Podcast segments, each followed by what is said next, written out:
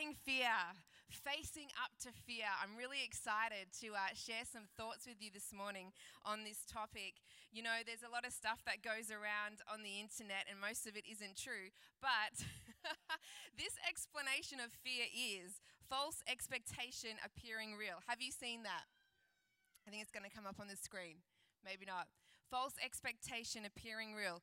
Fear's job is to actually make you forfeit your destinies, make, to make you forfeit your future, right? That's what fear's job is. It's kind of like uh, that's that scary movie where the, the, the lights go dark and the music starts and you're scared already, but nothing's actually happened. And perhaps nothing would happen right? That's what fear is. So we're going to tackle that today. And uh, look, before we get into this, I just want to tell you when I met Jesus at 23 uh, years old, I actually was brought up a pastor's kid, but left the church at a very young age. Uh, and really came into relationship with God at 23 years old, as Hartley mentioned. And the very first scripture that God spoke to me, that He wanted to teach me, that I printed out and blue tacked on my wall next to my bed so that when I went to sleep, I would read it every night. I know you don't need to do that because you're studious, right? You don't need to force feed yourself these things, but I did and I still do. Uh, was 2 Timothy 1 7. It was the New King James Version. For God has not given me a spirit of fear, but of power, love, and a sound mind. For God has not given me a spirit of fear, but of power, of love, and a sound mind. That was the very first scripture. And it was up on my wall, and I would read it every night, and I'd personify it, and I'd, I'd uh, read it every single night. And God really wanted to get that into me very quickly because I carried a lot of fear. From a very young age, I carried a lot of fear uh, through different circumstances that had happened in my life. My mum had passed away when I was young. My older sister had passed away. My youngest sister was severely brain damaged. I'd been abused as a young child, and all of this stuff had happened uh, while I was actually the pastor's kid, and I was very confused. And I, would learned from a young age, not from anyone trying to teach me, just in you know the the response of a child, that I didn't want to speak up because I didn't want to make any anything any more stressful because there was just so much going on. I wanted peace and I just didn't want to speak up. I didn't want to give any, anyone else anything to stress about. And I carried a lot of fear. Even at that age, I actually could not even confidently, I mean, at 23 years old, I couldn't even look you in the eye, shake your hand, and introduce myself. I just had so much fear. So I think God really wanted to teach me this from a very young uh, age in Him. That was one of the first things He wanted me to teach me of His ways, His heart, His power, His authority. God has not given me a spirit of fear. He has given me power. He has given me a spirit of power, His spirit. He has given me love, and He has given me a sound mind. So that's our foundational scripture, and I encourage you to take some notes today and write this down because if you're like me, otherwise you won't remember anything. So write it down. Now, there is, I just want to set a little foundation here. There is healthy fear and there is unhealthy fear, okay? So, healthy fear provides us with the natural parameters that keep us safe. God's given us that for a reason. All right, now, so that's healthy fear, that's okay. So, there's unhealthy fear, which is the type of elevated, unhealthy fear that is holding people back. And we need to manage unhealthy fear responses. And that's what we're going to talk about today. So, a good question to ask yourself is is this fear healthy, rational, providing me with safety and wisdom, or is it unhealthy, irrational, keeping me from experiencing all that life has to offer? Are you with me? So we're dealing with the latter.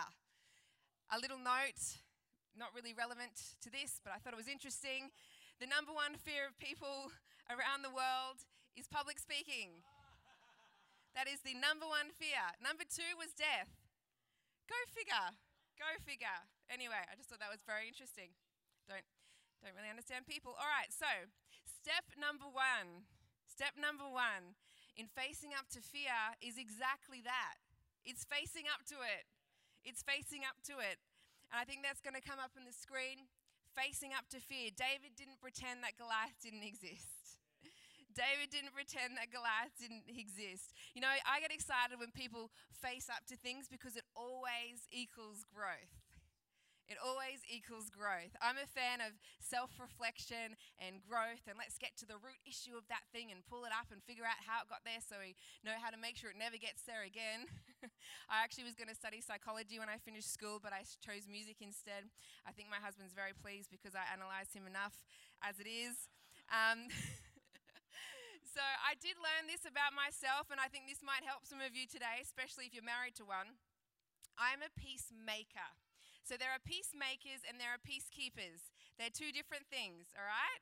So peacemakers, we want to like get to the root issue. We want to pull that root up. We want to dig around, make sure there's nothing else there. We want to know how it got there, so we make sure it never gets there again because you don't know what you don't know, and that's okay, right?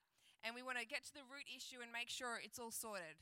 It's all sorted. We want to deal with some stuff to make sure the next generation don't have to. Yeah?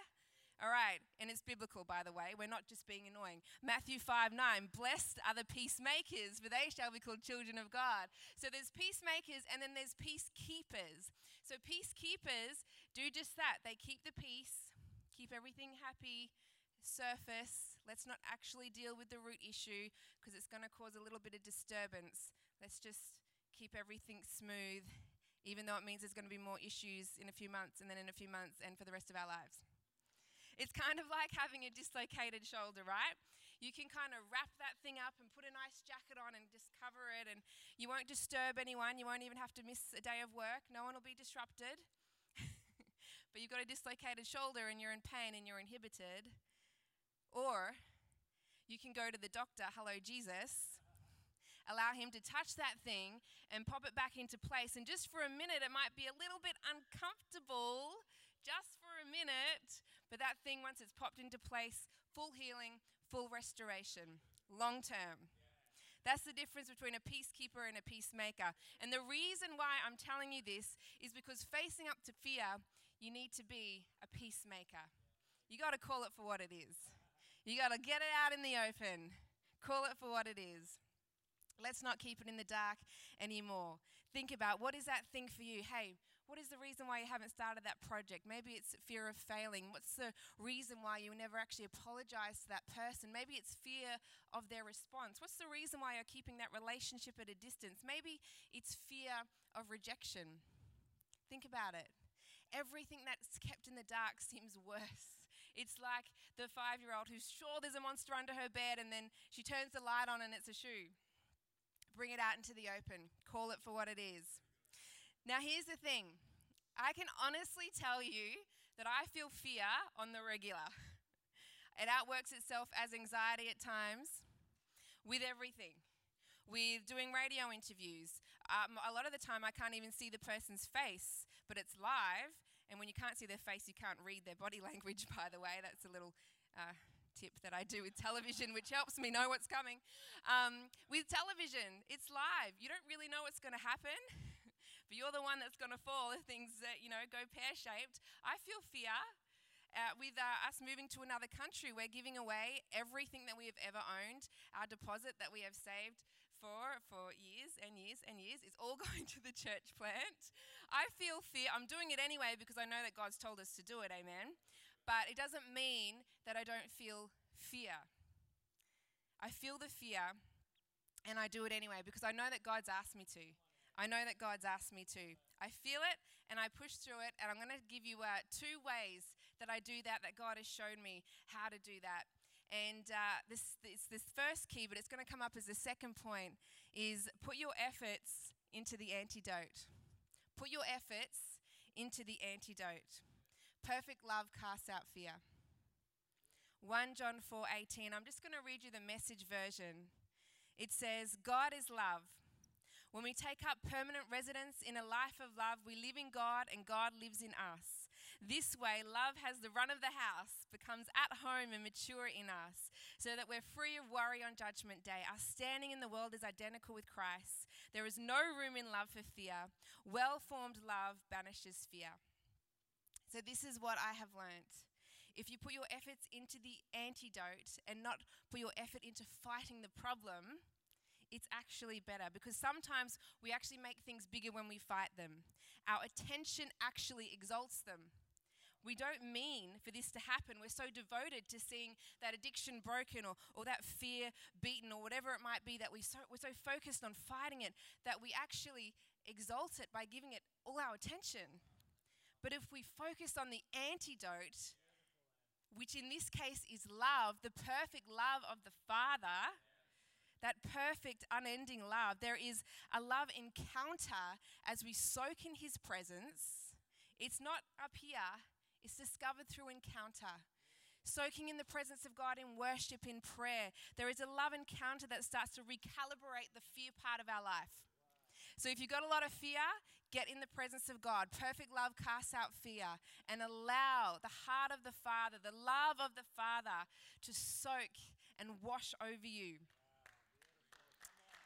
Put your effort into the antidote. Experience the love of the Father. And the, the point number three, which is the second key, is pick up courage. Pick up courage.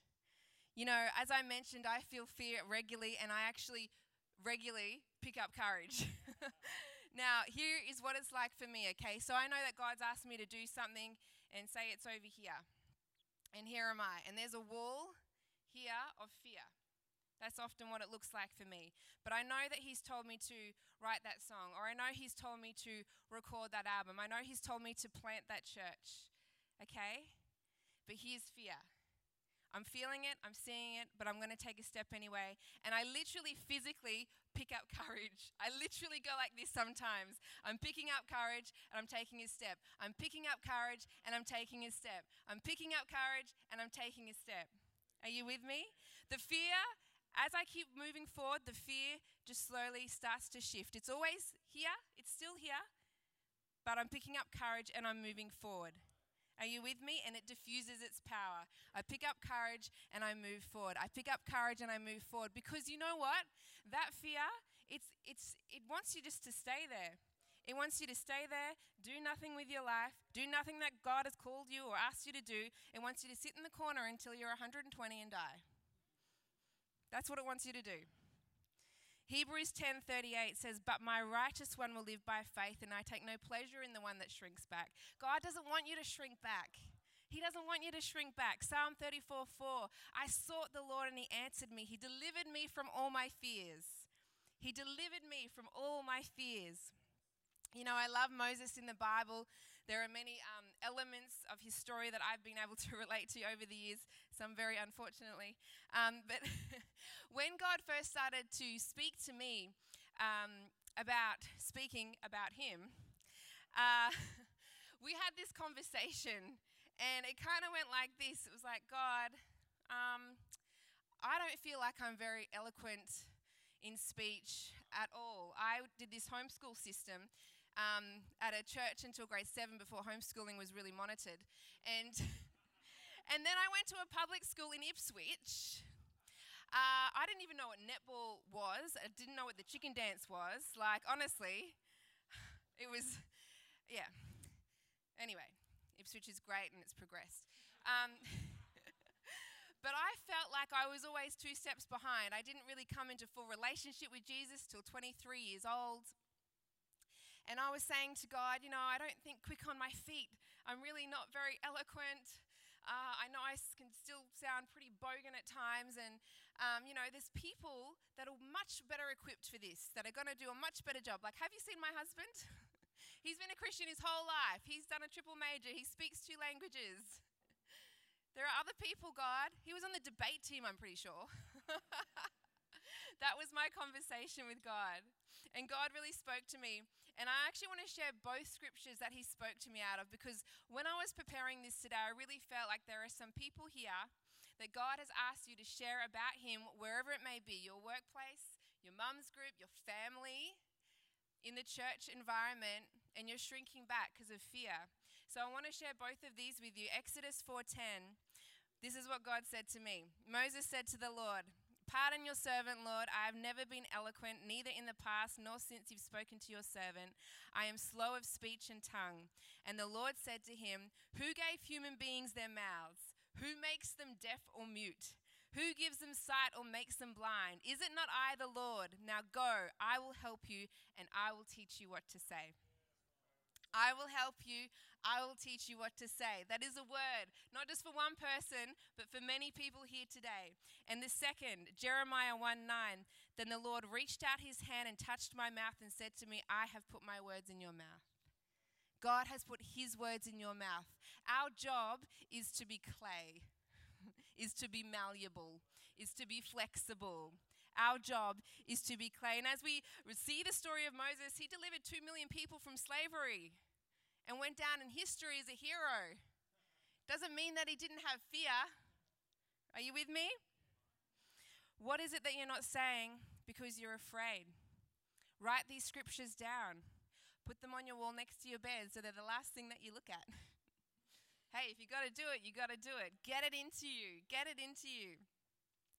You know, I've shared um, part of my story a few times, and I always say, this is just part of my story, but it's enough to show what God can do. And it is. But I had had this conversation with God where I said, you know, God, I'm actually, I know I actually have a lot of fear about ever sharing my whole story. My husband's actually the only person that knows my whole story. And I said to God, I would only ever share my whole story if you specifically asked me to. And you better have a good reason. And maybe, I'm thinking maybe around the age of 70, 80, 90 might be a nice time. Just saying. So I'd had this conversation with God, and uh, earlier this year, God said to me, I want you to tell your whole story. And I was like, that was a little earlier than the schedule I thought that we discussed, Lord. And he said, just one person. Just one person. I was like, okay, who? And he showed me this woman who I've worked with a few times. Uh, I know she's a Holy Spirit girl. She loves God, goes to church every now and then. Um, and I was like, okay. Whew. And I tell you what, I had a lot of fear, but I know, I know when God asks me to do something, I need to be obedient, right? I spent way too many years learning the hard way, so I know I've got that right. So I called her and I said, Look, this is going to sound a little unusual, but I feel like God's told me this. Would you like to come over for a coffee and I'll tell you a story? and um, she said, I would be honored. And she came over with the coffees and we sat in my lounge room and I shared with her my whole story. And as I finished, she had tears streaming down her face. And then she started to speak. And then she started to share her whole story. And her story was very, very similar. And the thing is, as she finished and she was crying, and the Holy Spirit filled that room, He was hovering and healing, hovering and healing. As she shared and as she finished, she said, I have never told anybody that.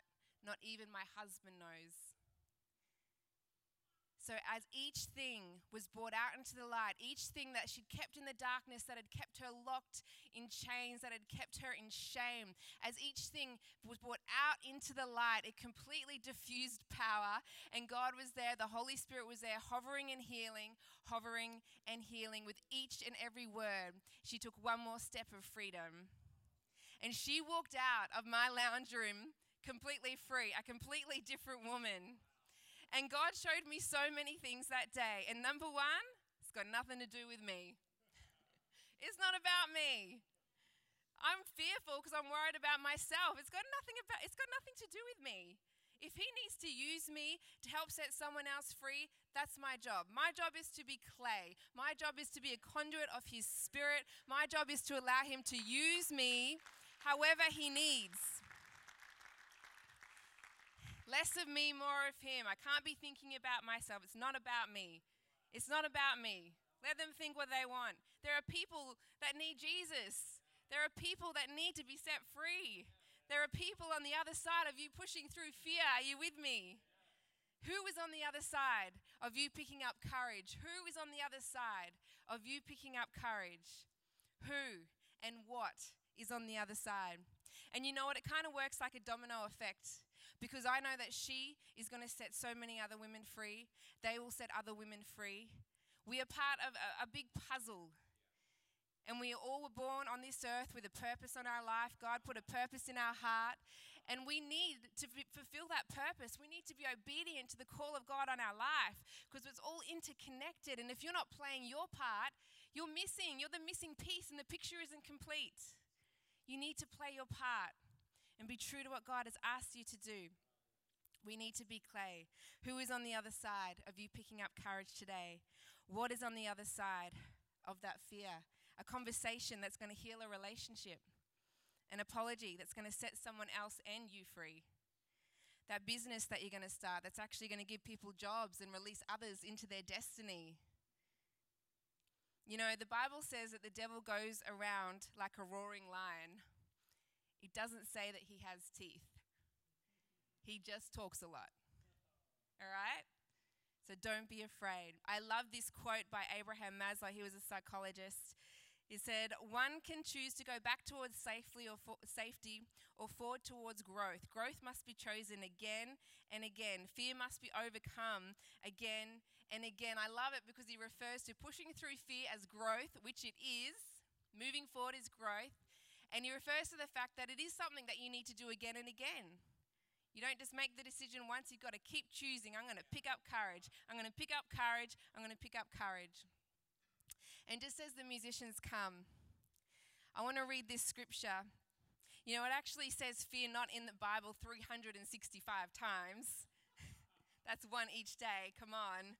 I know I did the homeschool thing, but I can count that much. So 365 times. Isaiah 41 9 to 10. It says, I took you from the ends of the earth.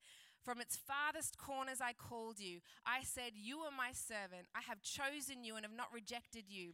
So do not fear, for I am with you. Do not be dismayed, for I am your God. I will strengthen you and help you. I will uphold you with my righteous right hand. And what I want to do this morning is I actually want to, uh, to give us all a couple of minutes to soak in the presence of God to let the love of God, that perfect love that casts out fear, wash over us and recalibrate that internal fear thing in us. And whatever element of this message that has spoken to you today, hey, maybe you're at the beginning and you just want to call it out for what it is. Hey, step one, it's always a good step. It's a step.